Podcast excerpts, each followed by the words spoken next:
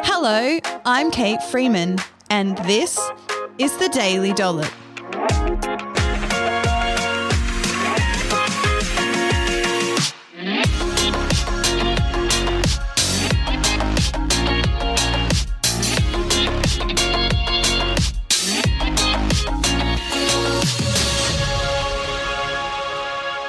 On this episode of The Daily Dollop, I'm going to chat through ten delicious ideas that can help add flavour to your food so you can enjoy being a healthy eater without actually adding excess energy through fat and sugar.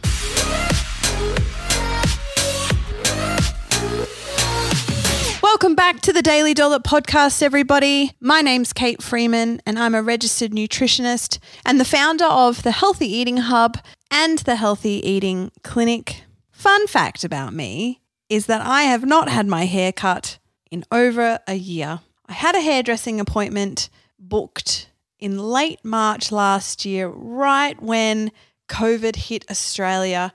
I subsequently cancelled that appointment and I have not made another one since, and my hair is so long and ratty. It gets stuck under my armpits. It's so long, actually. And I love getting my hair done. I love getting it blow dried. In fact, my pipe dream is that I would love to be so successful that I have a hairdresser come to my office, maybe just twice a week, maybe three times. No, twice is good. And I just rock up to work with wet hair, and the lady blow dries my hair, or the man. I don't. I'm not prejudiced. And some the hairdresser blow dries my hair. Um, first thing in the morning when I get to work. That that's my dream. I would love someone to do my hair multiple times a week. That would be amazing. But in terms of actually just doing it in my regular life, I just never remember to prioritize getting it done. So if anyone remembers, just send me a message on social media and just be like, Kate, have you booked a hairdressing appointment yet? Please remind me. That'd be great. But on to the topic today, where I'm chatting about flavouring food. I love this topic because one of the things that I see frequently when I'm helping people with their nutrition is that they're being really consistent and they're sticking to their healthy eating pattern. But there's a few problems that I'm seeing. One is they're eating the same things every day because they've just found what works, but they're just on repeat. And two, what they're eating every day because they're just trying to keep it simple and, you know, make, not make it too complicated, and they're nervous about it not working, is that it's also very plain and boring and it's getting a little bit bland. And what happens is, is over time, the monotony just really starts to get to you, because ultra processed food and restaurant food and social eating, all of that food is so delicious. It's highly flavorful. In fact, ultra-processed food companies spend a lot of money on research and development, finding what's called the bliss point, which is the perfect balance of salt and sugar um, and flavour in a food that just makes us want to go back for more, right? Pringles is the perfect example of that. Just can't stop. And so what I want to do is just chat through ways that you can add flavour to your food and your meals so that you bring maximum enjoyment. It is so important, I believe, that you're enjoying what you're eating, looking forward to what you're eating. If you're not, that's not likely to become a permanent part of your routine, or it's not going to be a behaviour you're going to want to repeat, because it's not it's not self-rewarding. And so we need to, to focus on self-rewarding behaviours for our healthy meals throughout the week, which will make us keep coming back to them. And so one of the skills I believe that's important to develop as part of just overall healthy eating is the skill of being able to flavour your food without adding excess energy. So I've actually linked to an article in the show notes, ten ways to add flavour without adding kilojoules, over on the Healthy Eating Hub's website. So check that out so you don't feel like you have to take notes while you listen to me today. You just listen. Listen to the dulcet tones of adding flavour, and then you go and check that article out later. It's all going to be there. One of the things I want to encourage you to do after you listen to this episode is just pick one or two things to try. Sometimes when you're given a lot of choice and a lot of new information and a lot of ideas, you actually end up still doing nothing because you sort of feel a bit overwhelmed of where to start. So one of the best ways to combat that is to just break it down, simplify it, and just go, I'm just going to pick two ideas from what I hear today to try and and see how I go with that.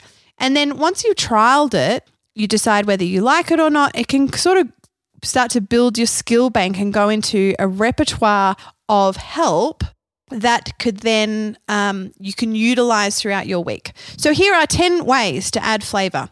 Way number one is lemon, mustard, and rosemary. Now, I love this combination. In fact, lemon, you'll see through a lot of the ideas, lemon is the acidic element to flavor, which then when we combine with either a little bit of sweet or a little bit of salty and other flavors, just really enhances the whole dish. I love it so much. And then, yeah, mustard, rosemary, altogether, it's fantastic. So combine the juice of about one lemon, some whole grain mustard, around about half a tablespoon of that, and around half a tablespoon of chopped fresh, ro- fresh rosemary. Mix it all together and then allow the chicken or the lamb to marinate for about thirty minutes or longer. If you can go overnight, even better, but thirty minutes is enough, even twenty minutes. Heck, I've even done this recipe and cooked it immediately and it's still good. So chicken or lamb, I, I, I like the best as the best meats, but you, I'm sure you could do beef as well. I don't know.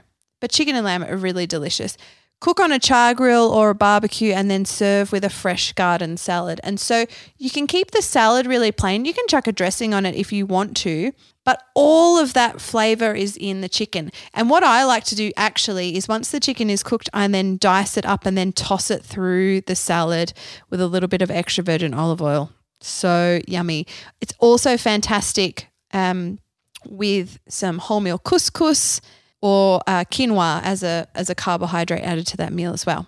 Idea number two, another lemon one, but this time we're changing up the other flavors, so lemon, basil, and garlic. You can also swap the basil to oregano because that's delicious as well, and then you've got sort of more a Greek style flavor, but we want the juice of a lemon, we want about half a tablespoon of balsamic vinegar, some minced garlic or like a crushed garlic clove, some chopped fresh basil and parsley, about a tablespoon of each. And then what you do is you ch- chop up some veggies like zucchini, capsicum, red onion, eggplant, char grill them on a really hot plate. When they're hot, bring them off and immediately toss them in that dressing and then serve. So good. Little pinch of salt when you're char grilling them with some olive oil. Amazing. So, so yummy. Give it a whirl. The next idea is chili, lemon and rosemary. Just a quick little twist on the idea to start with. So use some chili flakes instead of mustard and you've got a complete different flavor profile. It's great sprinkled over chicken breast um, or other meats and serve it with a nice fresh garden salad or use it to flavor up some, some couscous. Oh, next idea is a Dijon salad dressing. Now you can make this sort of vinaigrette a couple of different ways. The first way is with Dijon mustard. So about two teaspoons of Dijon mustard, one teaspoon of honey, and then a tablespoon of white vinegar. Shake that up and you have a really nice sort of sweet and tangy salad dressing, which is absolutely delicious. Drizzle it over fresh salad or some cooked meat. Or to change it up slightly, swap the Dijon mustard to whole grain mustard, swap the white vinegar to red wine vinegar, same honey mustard vinaigrette, slightly different flavor profile, delicious, really, really yummy. Number five is the the Greek one that I mentioned. So we've got lemon juice, oregano and garlic. Marinate lamb is the best for this or chicken and serve it with a Greek salad. So feta and cucumber and cherry tomatoes. Mmm, so good. Wholemeal flatbread. Really, really yummy. Another way I like to add flavour is with actual vegetables and then using them as a sort of a topper, like a salsa. So chopping up tomatoes, fresh basil, you know, finely chopped red onion, balsamic vinegar, a little bit of extra virgin olive oil right, tossed together, serve it on top of a beautiful grilled piece of fish or some grainy sourdough. Mmm, so yummy, so yummy. Another idea is balsamic vinegar and garlic. You can marinate any kind of meat, but steak is fantastic with this. So you just toss the steaks in some balsamic vinegar and minced garlic, pop them in the fridge for thirty minutes and throw them on the barbecue. Or I really like making balsamic onions as a way of adding flavour and popping them either onto the chicken or meat or fish that I'm eating, or serving them up with the vegetables that we're eating. So I chop up one or two onions depending on how many people I'm feeding, and then I'm sautéing them in a little bit of olive oil, balsamic vinegar and two teaspoons of brown sugar. So I am adding a little bit of sugar, not enough to be concerning because those two teaspoons are going over, you know, five or six people, but I get this sweet, tangy onions. Oh, so good. Really, really yummy. They just bring this massive hit of flavour to the rest of my meal that's going to be, you know, high in vegetables.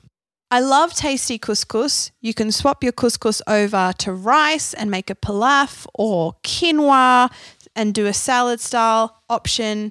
But you can use this flavour stack for any of those things. So the trick is, is rather than just like cooking the, the couscous in some boiled water, like pouring over boiled water, is use a bit of stock. So a teaspoon of chicken or vegetable stock powder, mix that through your boiled water and then cover over your couscous. It'll just enhance the flavour there.